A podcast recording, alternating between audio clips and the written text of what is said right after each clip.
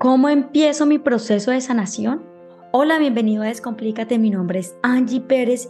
Yo quiero que hablemos sobre ese proceso en el que todos entramos en el momento en el que realmente queremos transformar nuestra vida y lo llamamos como la sanación. ¿Qué es la sanación?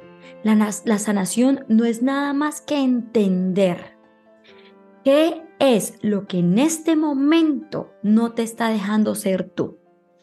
Y para poder entender eso, es importante conocer tus tristezas, rabias, odios, frustraciones y todas esas emociones que no te dejan avanzar y ser la persona que tú realmente eres. La sanación es conocer y entender el mensaje que hay por detrás de eso que hemos vivido en la vida y que nos ha marcado para el resto de nuestros tiempos. Cuando nosotros llegamos a un momento en la vida en el que decimos, no más, yo no quiero vivir más esto, estoy cansado, cansada de siempre repetir lo mismo, siempre pasa lo mismo, siempre con la misma persona, siempre se me repite la misma circunstancia, pero ¿por qué estoy repitiendo estos ciclos? ¿Qué es lo que pasa? Y es que no hemos traído atención realmente a lo que tenemos que sanar. Y para esto hay que, hay que traerle atención a tres aspectos o cosas importantes, ¿sí? El primero es nuestro ámbito mental. Cuando yo tengo un paciente o me llega por primera vez a consulta, yo le pregunto, ¿qué te trae acá? ¿Verdad? Ese qué te trae acá o a qué viniste o qué quieres en esta sesión es el motivo de consulta, que es lo primero que el paciente verbaliza. Normalmente está dirigido hacia yo estoy viviendo esta situación, que es un sufrimiento y es el dónde estoy, y yo quiero, que es la segunda pregunta que yo hago, ¿qué es lo que tú deseas? ¿Qué es lo que tú quieres? ¿A dónde quieres llegar?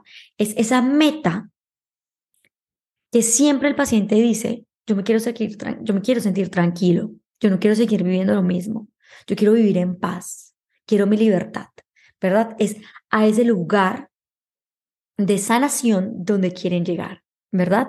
Entonces se empieza un trabajo donde se trabajan tres cuerpos, la mente, el cuerpo y el espíritu. Entonces, quiero empezar por la mente, que es lo que hace la psicoterapia, es traer atención a esta mente de mico que nosotros tenemos, que todo el tiempo está maquinando un montón de cosas y que nosotros, como los dueños de este cuerpo, no le estamos trayendo atención a este motor. A este motor hay que ejercitarlo al, motor de la mente, hay que ejercitarlo, hay que observarlo, hay que conocerlo, porque la mente es lo que mueve el cuerpo. Y para esto es importante traer atención a esos pensamientos que tenemos. ¿Cómo levanta, con qué pensamiento te levantas tú cuando inicias tu día? ¿Y con qué pensamiento te acuestas? ¿Te levantas pensando todo lo que tienes que hacer? ¿O te levantas agradeciendo? O al menos pensando cómo te sientes. Tú, ¿cómo te levantas tú? Y cuando te acuestas, ¿te acuestas preocupado por lo que vas a hacer mañana? ¿O por lo que no fuiste capaz de hacer en todo el día? ¿O lo tonto que fuiste al no haber logrado eso que tanto te habías dicho que habías hecho o que ibas a hacer en ese día? Como empiezas y terminas tu día, muchas veces depende de cómo duermes, de cómo descansas y de cómo va a ser tu día. Traerle atención a tus pensamientos es muy importante porque la mente es la que dirige el resto de tu cuerpo y de todo lo que tú haces, tanto de lo que tú sientes como de lo que tú dices. Ahora, si tú empiezas a transformar tus pensamientos, a organizarlos y a ponerles un orden, conociéndolos, entendiendo el mensaje que hay detrás de cada pensamiento, porque cada vez que tú piensas algo, es que un mensaje por detrás trae. Y te quiero decir una cosa, nosotros a veces somos obsesivos y tenemos eh, conversaciones en nuestra mente con personas que nos causan dolor. Y le damos vueltas y vueltas y vueltas a la cabeza sin darnos cuenta que lo que tenemos que hacer es sanar la relación con esa persona, no pelear en la mente. Y para poder sanar la relación con esa persona que todo el tiempo está en nuestra cabeza, es darnos la oportunidad de reconocer la emoción que estamos sintiendo. Y cuando tú reconoces que cargas rabia, ira, frustración, miedo, odio, entonces tú empiezas a, transformar y a sanar. Ahora, cuando yo hablo cuando yo hablo, transmito palabras, ¿verdad? y estas palabras tienen mucho poder y dependen, depende de cómo tú ves el mundo, de cómo tú piensas y de lo que tú sientes. La palabra es el centro entre tu cabeza mental y tu corazón. Este corazón neutro, este corazón que solo quiere decir cosas de amor y lo que tú verbalizas es lo que tú atraes y al mismo tiempo lo que tú alejas en tu vida.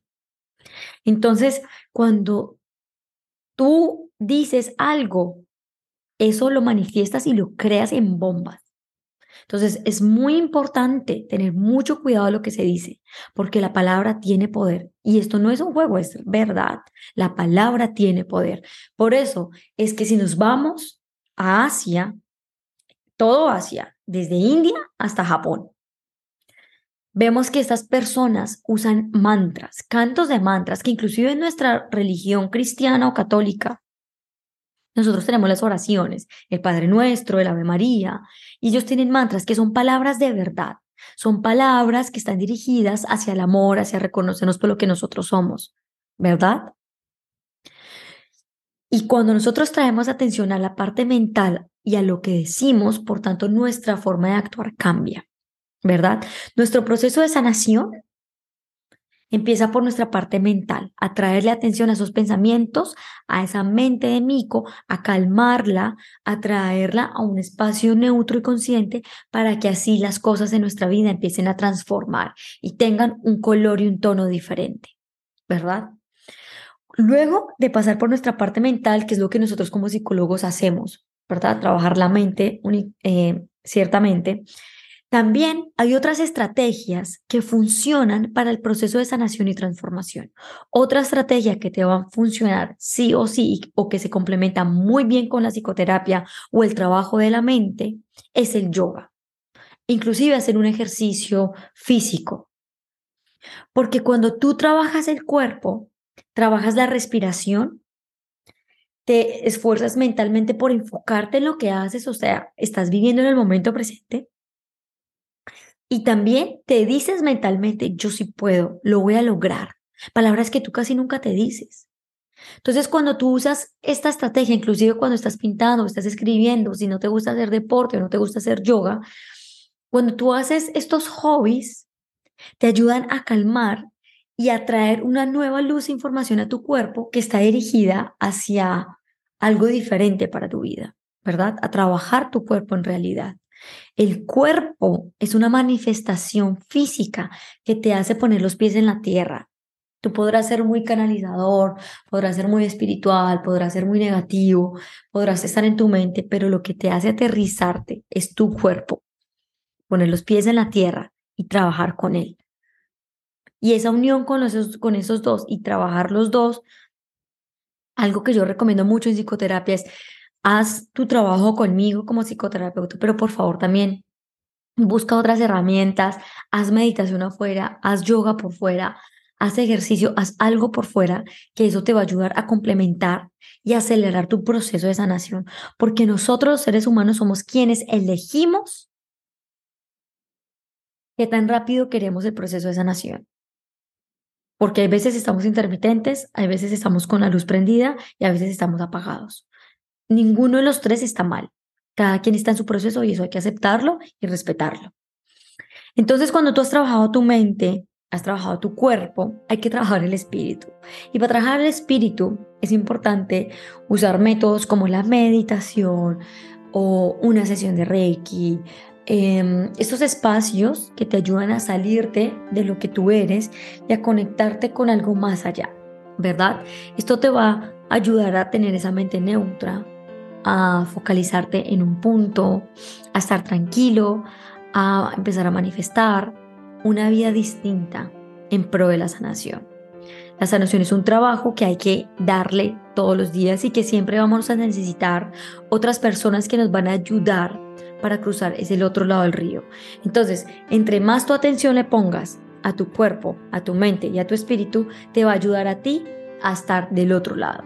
Tu proceso de transformación depende 100% de ti y de tu persistencia y consistencia para hacer las cosas. Entonces me voy diciéndote que si tú quieres de verdad hacer un proceso de transformación, trabaja fuertemente en ti, enfócate en lo que tú deseas, entiende hacia dónde quieres llegar y comprende que tú eres el caminante único e inigualable en este mundo que va a llegar donde tanto anhela. ¿Por dónde empezar tu proceso de sanación? Trabajando tu mente, tu cuerpo y tu espíritu.